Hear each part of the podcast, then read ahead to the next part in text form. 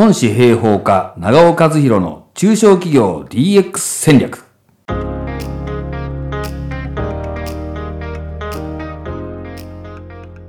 こんにちは。孫子の兵法現代の経営に生かす孫子兵法家 NI コンサルティングの長尾和弘です。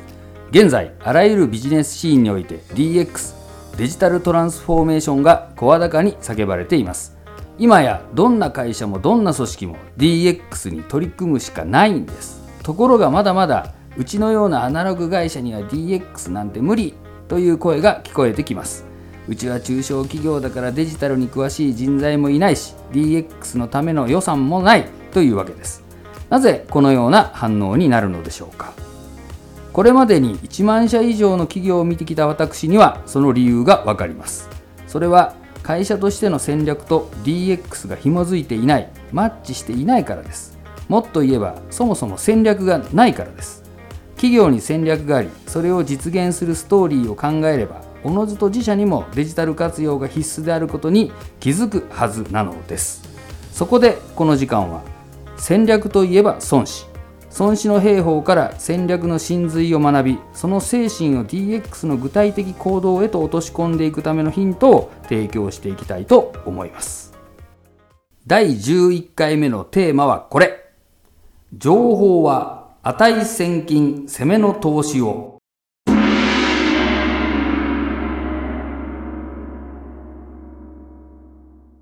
孫子の兵法にこういう言葉があります。愛守ること数年、もって一日の価値を争う。しかるに、百六百均をしみて敵の情を知らざる者は婦人の至りなり。この言葉は、戦いにおいて数年に及ぶ持久戦があったと。その間ですね、莫大な費用や、まあ、兵とかですね、民衆の労力を投じながら、敵の様子を伺いながら決戦の日に備えるというまあことがあるわけですね。長年の戦争準備があったんだけど、たった一日の戦いによって勝敗を決すると。それなのに、官庁、まあ、スパイのことですね。えー、これにですね、払うお金、これが尺六百金ということになります。これを惜しんで、敵の情報をつかもうとしないような将軍は、夫人の至りであると。えー、国民に対してのですね、思いやりや優しさがなくて、指揮官として失格だという意味になります。実際、日本の歴史を紐解いてみても、甲斐の武田信玄と越後の上杉謙信による川中島の決戦も、天下分け目の関ヶ原も、勝負を決めた戦いはせいぜい半日程度。で、そこで負けてしまったら、それまでの長い間に費やしたお金や労力の全てが無駄になるわけです。そして、勝負の行方を大きく左右するのは、いつの時代であっても情報です。より質の高い情報をスピーディーに手に入れることが大変重要なわけです。それなのにお金がかかるとか頼むのが面倒だなんて言ってですねそれをしないようなリーダーは戦争が人民の大変な苦労や兵士たちの命がけの奮戦に支えられているということへの思いが至らない大バカ者だということになるわけですね。勝つ可能性を高めるためにお金は使わなければならない。それはコストではなく投資なんです。戦国時代の決戦の話というだけではなくこれは現代の会社経営にも通じる話です。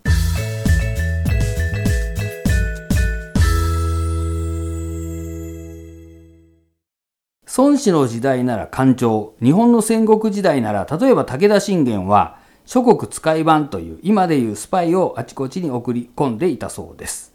池波正太郎の真田太平記にも多くの忍びの者が登場して、いろんな情報を取ってきて主君に報告してそれによって戦いの成否が分かれるなんていう様子が描かれていたりしますね。優秀な主君リーダーはみんな情報の価値を十二分に分かっているのでそのためにかかる費用は惜しまず優秀な官庁忍びの者にはそれにふさわしい報酬と待遇を与える。だからこそまたいい情報が集まるという好循環が生まれるわけですね。今の時代に置き換えて考えると官庁とは営業担当者と言えますし、ここでは少し広くデジタル活用した情報収集と考えるといいでしょう。ところが、中小企業の DX、デジタル化がなかなか進まない三大理由は相変わらず、金がない、人がいない、今別に困っていない、です。なぜか。多くの中小企業経営者はデジタル化にはすごくお金がかかると思い込んでいるようです。それはもちろん新しいことを始めるわけですから導入のための費用、初期費用は発生します。だけど会社の売上からすると大したことのない金額です。もっと以前、IT 導入の初期の頃はサーバー代だ、システムの費用だなんだと確かにですね、数百万円規模のお金が必要だった時代もありましたが、今はクラウドサービスを利用すれば月額数百円から数千円程度で情報のデジタル化を進めることができます。さらに言えば行政からの補助金なども結構充実しています。私自身は補助金ありきの DX には慎重にという立場をとっていますが、自社が進めたい DX 戦略のために使える補助金があるならそれはどんどん活用すればいいし、コストは言い訳にならないのです。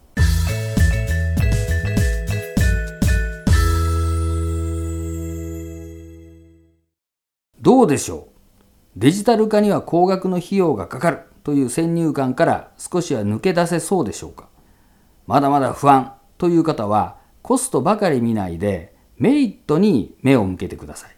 情報のデジタル化を進めていくと以前に比べてコストダウンできることが出てきます。例えばこれまでは紙に打ち出してコピーして配っていた情報をデジタル上で共有できるようになれば単純に紙代が減りますよね。印刷にかかる費用も少なくできますし手間が減るので人件費の面でも効果があります。一つ一つはビビたる金額かもしれませんが塵も積もれば山となる。じわじわとコストダウンを実感できるようになるはずです。しかも情報のデジタル化を進めるメリットはコストダウンだけではありません。情報 DX は前回の放送でお話ししたフィードフォワード先に知ると書いて戦地のための投資でもあります。企業の売り上げを作るのは営業です。そして営業活動においては顧客の情報、競合他社の情報、世の中のトレンド、社会情勢、自社の状況など多岐にわたる様々な情報を集め蓄積し、それに基づいて先手を打つことが重要です。そのためには情報は新しくて正確であることが大切です。また会社内で情報をスピーディーに共有するということも必要になります。そんなことデジタルの力なしでできますか？今日聞いてきた情報を手書きで日報に書いて上司に見せてそれから社内に回覧してなんてやっているうちに情報はどんどん古びていきます。デジタル化するかしないかで大きな差がついてしまいます。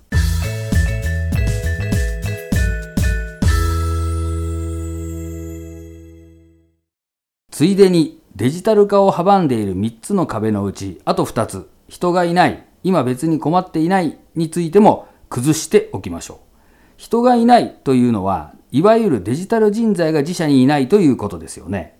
中小企業はほとんどがそうです。新たに採用したいと思っても優秀なデジタル人材がわざわざ転職をして中小企業に来てくれるなんてことは期待できません。はっきり言いますが、それでも DX を進めていけます。大丈夫なんです。この講座でもお話ししたことがありますが、今はノーコードで、つまりプログラムを書かなくても必要なシステムを作ることができます。社内で IT 知識はなくても構わないので、やる気があって会社を良くしたい、情報のデジタル化を進めたいという当事者意識の高い人を見つけてやらせてみましょう。最後に3つ目の今別に困っていないの壁。これについては経営者の考えるべきことは今だけでいいんでしょうか？ということを強く問いかけたいと思います。もちろんダメですよね。そんなの。経営者たるもの常に先を見なければなりません。もうすでに未来から逆算すればデジタル化は待ったなしの状況です。自分たちは現状維持のつもりでも実際はどんどん後退して引き離されていきます。今に立ち止まらないで未来のためにすぐにでも情報のデジタル化を進めていきましょう。最後にもう一度繰り返します。情報は値千金攻めの投資を。企業経営にとって情報がいかに大事なものか経営者の皆さんはよく分かっておられることと思います。デジタル化によって情報はスピーディーに取り込まれ大量に蓄積されすぐに共有活用できるようになります。迷わずここに投資すべきです。今回のラジオ講座孫子兵法 DX 戦略シリーズは次回12回目で完結ですぜひ次の最終回もお聞きください孫子兵法家 NI コンサルティングの長尾和弘でした。